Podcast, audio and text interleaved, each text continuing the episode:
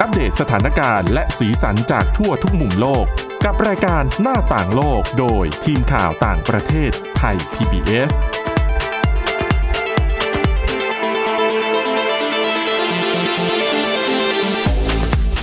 สวัสดีค่ะคุณผู้ฟังนี่คือรายการหน้าต่างโลกค่ะดำเนินรายการโดยทีมข่าวต่างประเทศไทย PBS ค่ะ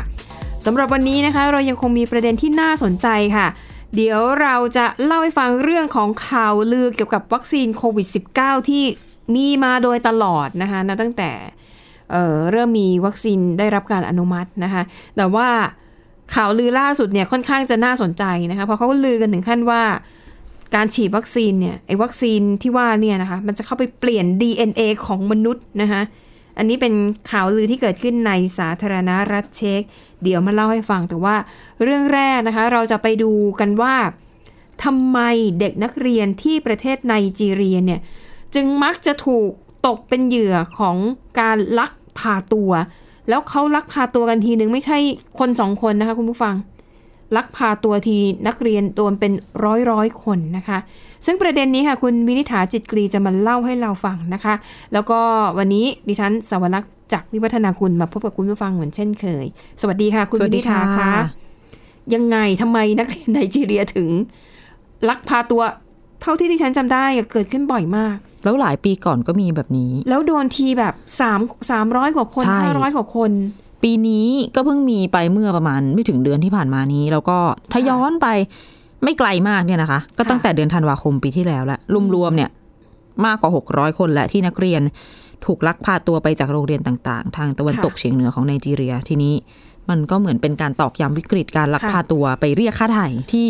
ทั่วโลกเห็นแล้วก็กังวลและเป็นข่าวใหญ่อะนะ แต่พอดีบ้านเราอาจจะติดตามข่าวเรื่องสถานการณ์ในเมียนมาอยู่ค่ะแล้วก็มีเรื่องร้อนของเราเหมือนกันอืมทีนี้อย่างล่าสุดเนี่ย เมื่อสัปประมาณสองสัปดาห์ที่แล้ว เขาลักพาตัวนักเรียนไปจากโรงเรียนมัธยมวิทยาศาสตร์ ที่ค่ะมีแต่นักเรียนหญิงอะนะคะอืมเป็นโรงเรียนของรัฐเนี่ยแหละ อยู่ในรัฐซัมฟาราค่ะแต่ว่าในที่สุดเนี่ยเด็กๆ ก็ได้รับการปล่อยตัวออกมา เป็นการลักพาตัว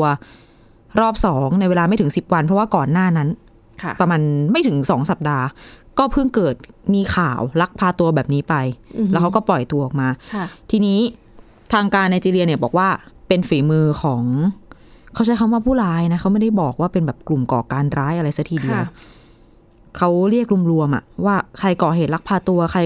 พวกแบบขโมยปศุสัตว์อะไรอย่างเงี้ยค่ะก็เรียกเป็นกองโจรเรียกเป็นผู้ร้ายไป ค่ะ สาเหตุที่นี้ หลายคนก็น่าจะเดาได้อืมว่าอืมทำไมต้องลักพาตัวทีละเป็นร้อยๆคนแบบนี้แน่นอนค่ะเป็นเรื่องของเงินนะคะ เงินค่าไถ่ใช่ แทนที่จะลักพาตัว คือถ้าถ้าพูดถึงบริบทในบ้านเรา ถ้าเราบอกว่าเราเตือนลูกๆหลานๆเราว่าเฮ้ยเดินไปเดินเปลี่ยวๆระวังระวังเออโดนหิ้วขึ้นรถตู้ไอ้รถตู้เนี่ยประจำเลยเด็กๆ นี่ที่ฉันเห็นรถตู้มาใกล้ๆนี่คือหลบเข้าเดินอยู่ริมฟุตบาทนี่หลบเข้าอะข้างในดีเลยถืนะอว่าดีป้องกลัวกันตัวไว้ก่อน โดนขู่ไว้เยอะ แต่ว่าบริบทของที่นู่นเนี่ยเขาไม่ได้ลักพาตัวคนตามท้องถนนแบบที่ค่ะเรารู้กันแบบนี้ ทีนี้พอเขาลักพาตัวนักเรียนไปเป็นร้อยๆคนเนี่ย มันเป็นเรื่องใหญ่ที่รัฐบาลอ๋อจะต้องเข้าไปร่วมเจรจาค่ะแล้วอะไรจะตามมาเอ่ย เงินค่าไถ่นะคะ ที่ไม่ค่ะใช่น้อยๆค่ะค่ะ หลายล้านดอลลาร์สหรัฐก็เป็นได้อืมสิ่งที่รัฐบาลเนี่ยอาจจะจ่ายให้แลกกับสวัสดิภาพของคนเหล่านี้ค่ะ อาจจะไม่ใช่แค่เงินอย่างเดียวด้วย มีแบบบางทีก็ให้เป็นรถเป็นยานพาหนะด้วยอืมอืมก็มี แต่ค่ะ อันนี้ก็ถ้าถามถึง ว่ารัฐบาลพิจารณาอะไรทำไมถึงได้ยอมค่ะให้แบบนี้เนี่ย มันก็จะมีคนที่ออกมาโจมตีว่า เออยิ่ง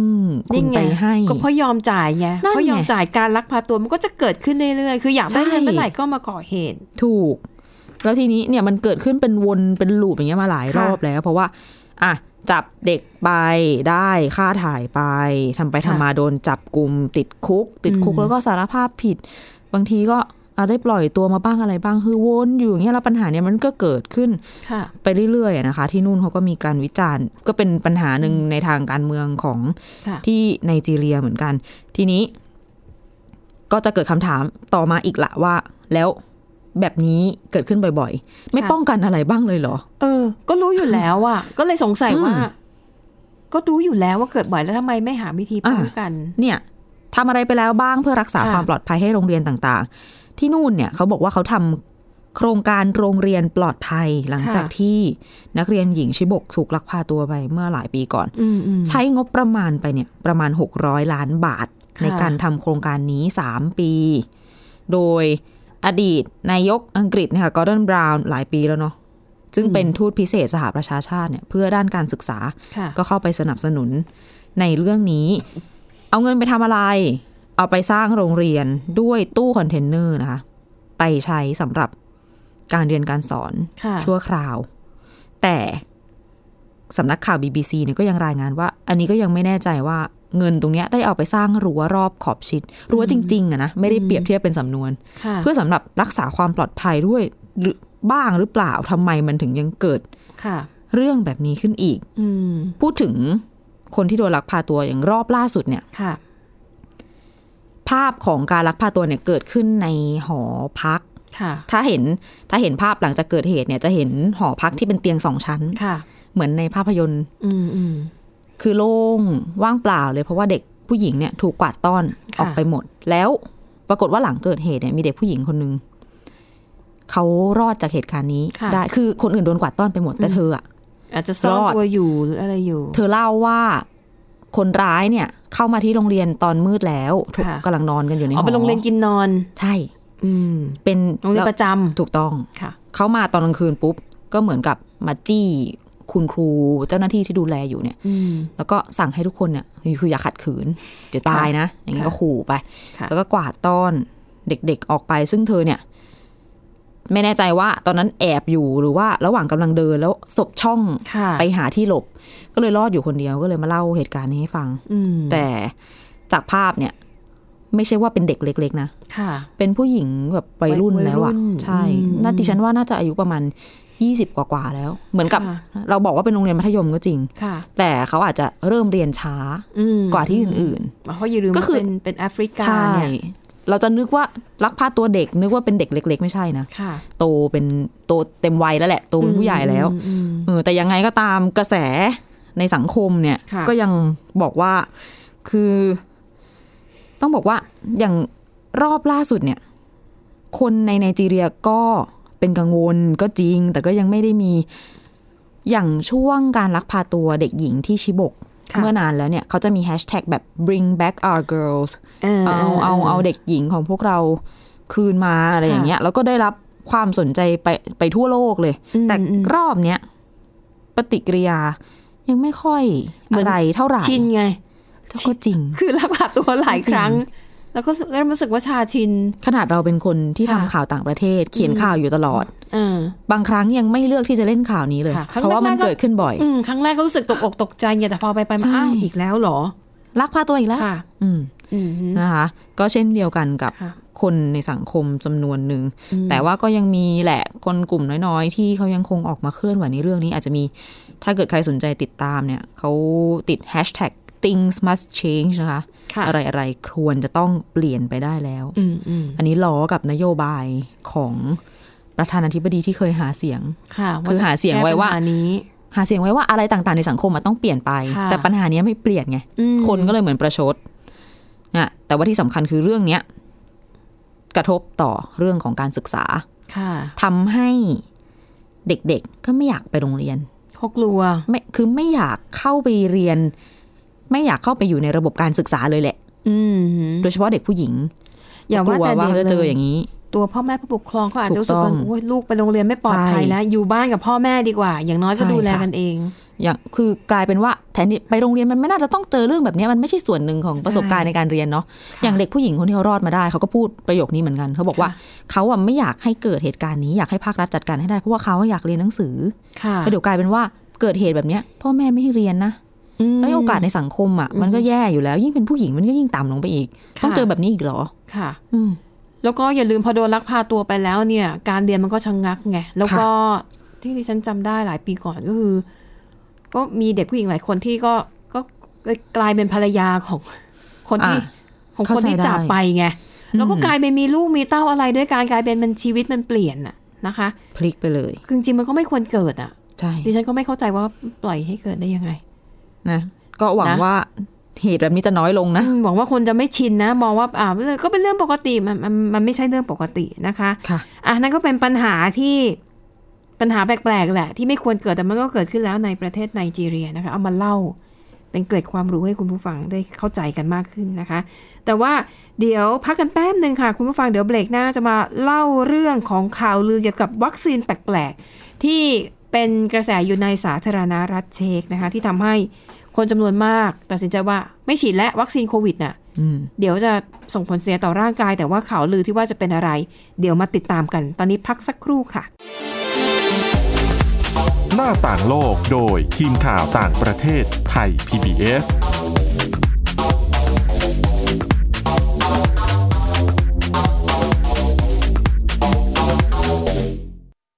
อยู่ที่ไหนก็ติดตามเราได้ทุกที่ ผ่านช่องทางออนไลน์ จากไทย PBS Digital Radio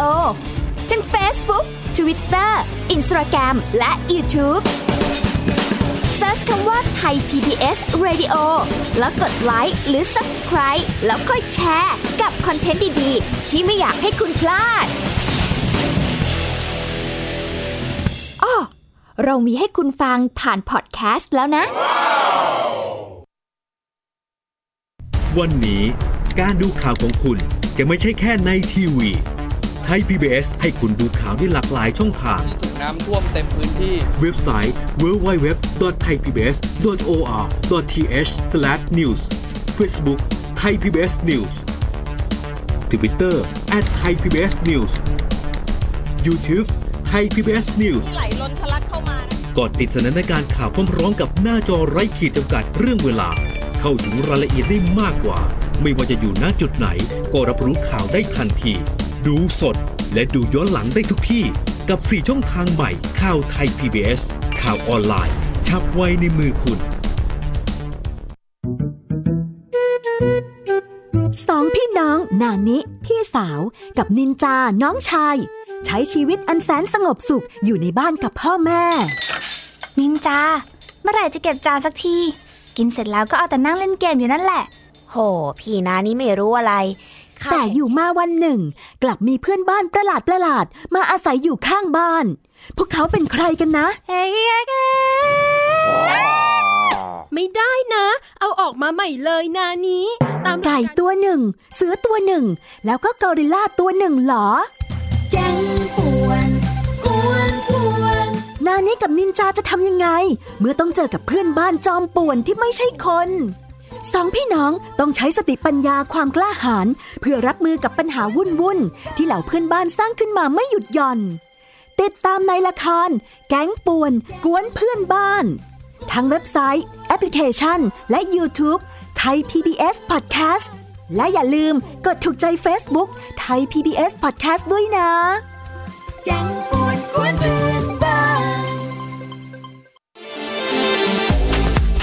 หน้าต่างโลกโดยทีมข่าวต่างประเทศไทย PBS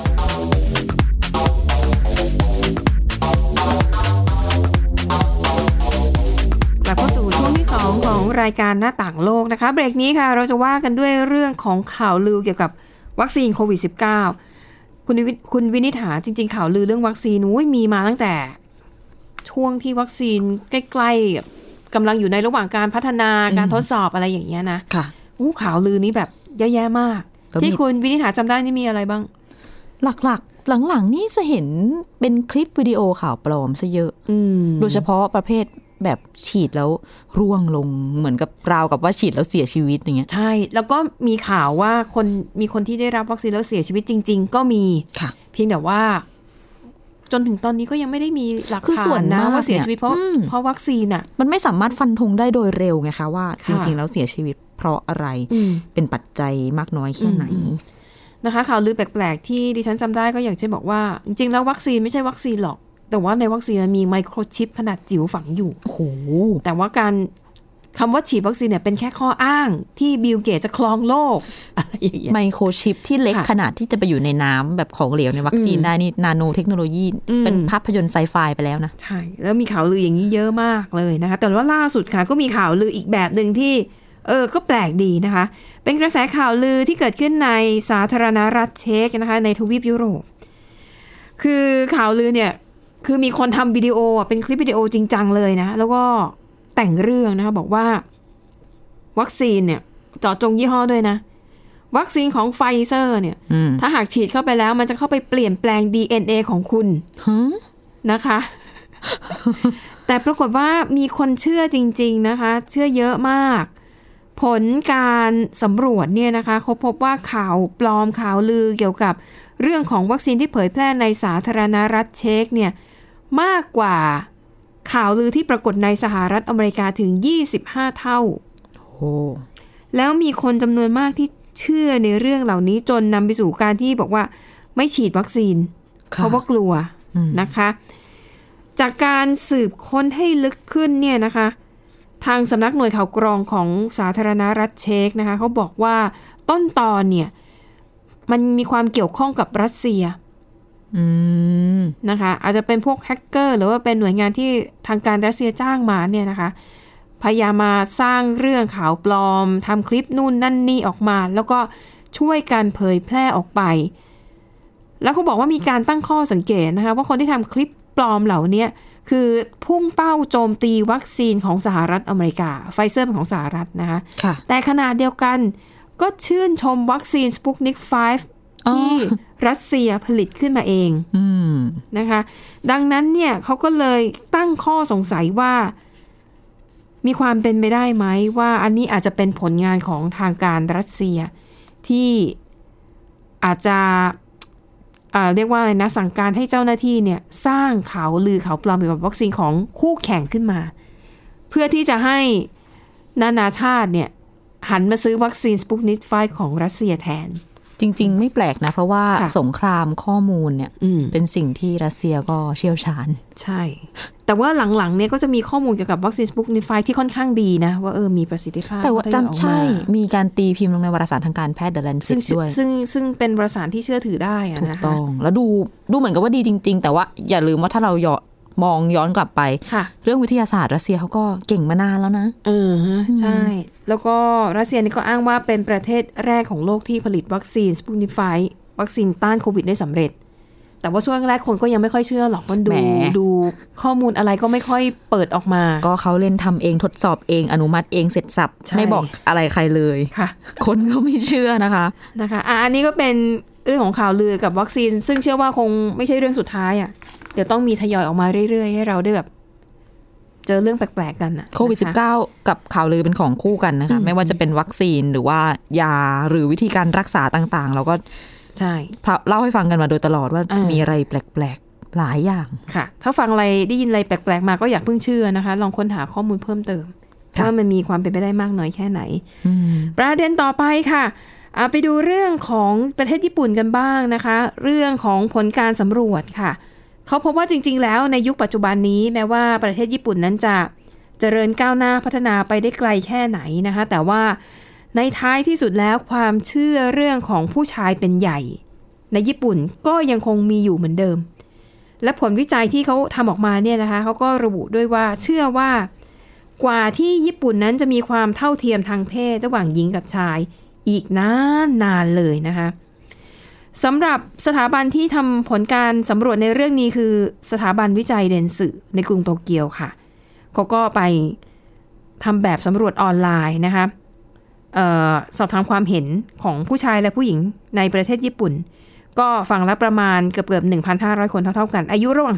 18-79 ปีค่ะ ปรากฏว่าผู้ตอบแบบสอบถามมากกว่าร้อยละ60เขาบอกว่าสังคมในประเทศญี่ปุ่นเนี่ยค่อนข้างจะให้สิทธิพิเศษกับผู้ชายอืม นะคะ แล้วก็ร้อยละ 64.6 บอกว่า รู้สึกว่าผู้ชายเนี่ยได้รับการเลือกปฏิบัติในแง่ที่ดีนะ คือมีสิทธิพิเศษ เลือกทำสิ่งดีๆ ให้เลือกได้สิ่งดีใช่นะคะเอ่อไม่ว่าจะเป็นทั้งในที่ทำงานในแง่ของระบบกฎหมาย แล้วก็ภาพลักษณ์ในสายตาของสื่อมวลชน ผู้ชายเนี่ยดูเหนือกว่าผู้หญิงในทุกๆด้านๆอืมนะคะ และผู้ตอบแบบสอบถาม 78 กว่าเปอร์เซ็นต์เนี่ยเขามองว่ายอมรับว่าญี่ปุ่นเนี่ยคงต้องใช้เวลาอีกนานกว่าจะบรรลุความเท่าเทียมทางเพศอืมนะคะที่น่าสนใจคือแบบสำรวจออนไลน์เนี่ยเขาทำวันที่ 5 กุมภาพันธ์ทำก่อนวันสตรีสากลคือ 8 มีนาคมอะอืมนะคะ สักอาทิตย์หนึ่งประมาณเดือนหนึ่งทำวันที่ 5 กุมภาแต่สตรีสากลนี่คือ 8 มีนาห่างกันอ๋อได้ยินประมาณเป็หนึ่งยี่สิบเดือนห้ากุมภาอืมค่ะ นะคะอะก็สะท้อนให้เห็นว่าสังคมญี่ปุ่นก็คงต้อง ไม่ใช่ญี่ปุ่นหรอกดิฉันว่าก็เอเชียหลาย ๆ ประเทศอย่างเกาหลีใต้เนี่ยก็คล้าย ๆ กัน คือเป็นประเทศเจริญแล้ว พัฒนาแล้วแต่ว่าความเชื่อเรื่องชายเป็นใหญ่ยังคงมีอยู่นะคะอะวันนี้ปิดท้ายนะคะ ด้วยประเด็นที่น่าสนใจเหมือนกันเป็นเทรนด์ใหม่ของโลกที่มาแรงหลายปีติดต่อกันแล้วนะคะ นั่นก็คือเรื่องของความนิยมบริโภค เนื้อที่ทำมาจากผัก เนื้อที่ไม่ได้ทำมาจากเนื้อสัตว์จริงค่ะๆนะคะ ในสื่อมวลชนเนี่ยนะคะเขาใช้คำว่าเนื้อเทียมมังสวิรัตอันนี้ตรงตัวดีเข้าใจง่ายเขาบอกว่ายอดขายเนื้อเทียมมังสวิรัตในประเทศสวีเดนปีที่แล้วปี 2020 เพิ่มขึ้นเกือบร้อยละ 60 นะคะอืมเยอะมากนะ แล้วเขาก็มองว่ากระแสความนิยมเนื้อเทียมมังสวิรัตเนี่ย ไม่ใช่กระแสเห่อชั่วครั้งชั่วคราว แต่เชื่อว่า นี่คือรูปแบบการบริโภคของชาวสวีเดนที่กำลังเปลี่ยนแปลงไปนะคะเอ่อข้อมูลนี้นะคะรายงานโดยสถานีโทรทัศน์ Swedish Television ค่ะเขาบอกว่ายอดขายของผลิตภัณฑ์มังสวิรัตแต่เป็นผลิตภัณฑ์มังสวิรัตที่แบบเป็นทางเลือกทดแทนเนื้อสัตว์น่ะคือทำออกมาให้มันหน้าตาเหมือนเนื้อ เออ คือทำเลียนแบบเนื้อสัตว์น่ะนะคะ ยอดขายดีมากนะคะ มีคนเนี่ยหันไปซื้อเนื้อเทียมมังสวิรัตแทนการซื้อเนื้อเนื้อสัตว์จริง ๆ เนี่ยค่ะสัดส่วนการขายนั้นเพิ่มขึ้นถึง 40%เปอร์เซ็นต์อืมอือฮึนะคะ แล้วเขาก็มองว่าไอสิ่งที่เกิดขึ้นเนี่ย มันไม่ใช่กระแสชั่วครั้งชั่วคราวนะคะมันสะท้อนให้เห็นว่าชาวสวีเดนเนี่ยนิยมทานอาหารมังสวิรัตและอาหารแบบวีแกนมากขึ้น ซึ่งเทรนด์ความเปลี่ยนแปลงในครั้งนี้นะคะ อันนี้จะเป็นประโยชน์ต่อผู้ประกอบการ รวมถึงบริษัทค้าปลีกทั้งหลาย ที่จะได้รู้แล้วนะคะว่าจากนี้ควรจะนำสินค้าประเภทไหนที่เข้ามาจำหน่ายในซูเปอร์มาร์เก็ตของตัวเองมากขึ้น อย่างซูเปอร์มาร์เก็ตรายใหญ่ที่สุดของสวีเดนที่ชื่อว่าคูปนะคะเขาบอกว่าเออกำลังมองเห็นความความต้องการของลูกค้าที่เพิ่มมากขึ้นที่ต้องการ ทานอาหารที่ถูกสร้างขึ้นมาเพื่อทดแทนเนื้อสัตว์ แล้วเขาบอกว่าตอนนี้เนี่ยผลิตภัณฑ์แบบเนี้ยคือออกมาช่วงแรกๆเนี่ยราคายังแพงอยู่นะ เพราะว่ายังผลิตออกมาได้ปริมาณไม่มาก แล้วก็ความต้องการซื้อก็ยังไม่ได้สูงมาก แต่มาตอนนี้นะคะ คุณภาพพัฒนาดีขึ้น ทั้งรสชาติเอ่อลักษณะของเนื้อสัตว์ที่ทำมาจากพืช หาซื้อได้ง่ายมากขึ้น ราคาถูกลง แต่เขาทำอร่อยจริง ๆ นะ ที่ดิฉันเคยได้ชิมเหรอ แต่ราคาในเมืองไทยก็ยังแพงอยู่ใช่ไหมคะ บอกได้เลยว่าแพงอืมแพงกี่เท่าจากเนื้อสัตว์ปกติ ไม่กี่เท่าแต่ว่าคือไปรับประทานที่ร้านสเต็กร้านหนึ่งที่ถ้าค่ะเป็นเนื้อวัวเมนูของเขาค่ะเนื้อวัวจริง ๆ มันก็สูงอยู่แล้ว แพงอยู่แล้ว อืมแต่ว่ามันจะมีเนื้อสับก็ถูกหน่อยค่ะเนื้อบดถูกหน่อยเนื้อจริง ๆ แพง แล้วเนื้อทางเลือกเนี่ยค่ะ ราคาพอๆกับถูกกว่าเนื้อจริง ๆ ที่เป็นสเต็กแพงๆอะนิดนึงอืมซึ่ง ถามว่ามันมาจากพืชแล้วขนาดแล้วต้องมันจ่ายก็ราคาพงแบอะบนี้เออแต่ถามว่าอร่อยไหมอร่อยอืมอืมนะคะ ก็นี่แหละเอาเป็นสาเหตุหนึ่งด้วยปัจจัยทั้งหมดที่ว่ามาทำดีขึ้นรสชาติดีขึ้นหาซื้อได้ง่ายขึ้นราคาถูกลงก็ทำให้ชาวสวีเดนนั้นหันมา รับประทานอาหารเหล่านี้มากขึ้น เพราะเขาบอกว่าชาวสวีเดนเกือบร้อยละหกสิบเลยนะคะ จะทานอาหารมังสวิรัตอย่างน้อยหนึ่งวันต่อสัปดาห์ อืมอืม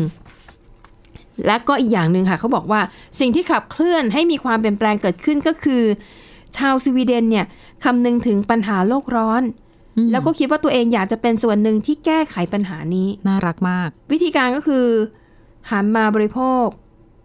คือบริโภคเนื้อสัตว์ให้น้อยลง เพราะว่าเอ่อผลวิจัยเนี่ยพบว่าการเลี้ยงสัตว์ในระบบแบบอุตสาหกรรม ไม่ว่าจะเป็นวัวเป็นสุกรเป็นอะไรเนี่ยนะคะ มันจะทำให้เกิดก๊าซเรือนกระจก ค่ะ ดังนั้นถ้าลดการบริโภคเหล่านี้ได้ การเลี้ยงสัตว์ในเชิงอุตสาหกรรมลดลงก็น่าจะช่วยเอ่อรักษาสิ่งแวดล้อมโลกได้ดีขึ้น แล้วจริง ๆ ก็ดีต่อสุขภาพของตัวเองด้วย ใช่แล้วค่ะ และทั้งหมดนี้ก็คือเรื่องราวนะคะ ในรายการหน้าต่างโลก วันนี้หมดเวลาแล้วขอบคุณคุณผู้ฟังสำหรับการติดตาม เราสองคนพร้อมด้วยทีมงานไลฟ์ก่อน พบกันใหม่ในตอนหน้า สวัสดีค่ะ สวัสดีค่ะ Thai PBS podcast. View the world via the voice.